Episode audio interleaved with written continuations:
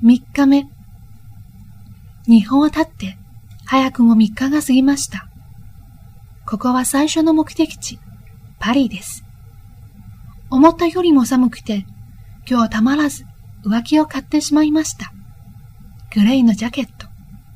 早速荷物を増やすことになってしまったけど、これで少しは家出少女みたいな惨めな学校もごまかせるかも。私が持ってきた服はどれも手洗いができて、シワにならなくて、かさばらないことにばっかり気を取られていたものだから、おしゃれにはほど遠いんです。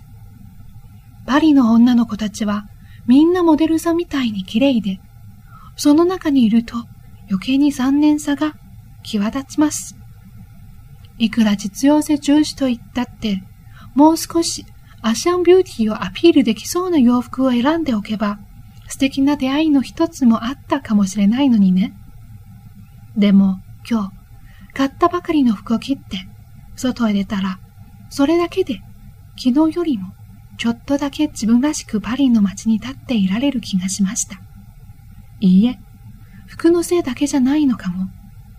些細なことだけど、昨日よりもいろんなことが上手にできるようになっている自分がいるんです。例えば、メトロのドアの開閉ボタン、今日初めて自分で押せた、とか、子供かよ、というあなたの声が聞こえてきそうですね。でも、笑っちゃうけど、こんなことでも今の私にはすごい達成感。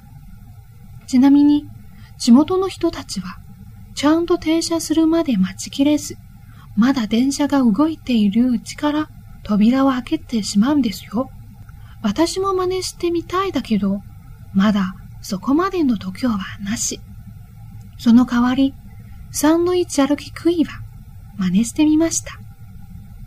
やってみると、実に気持ちがいい。マヨネーズがこぼれて、服を汚さないように注意が必要ですけどね。これはパリではマナー違反ではありません。だって本当に多いんです。老若男女、always 歩き食い。号に入っては号に従え。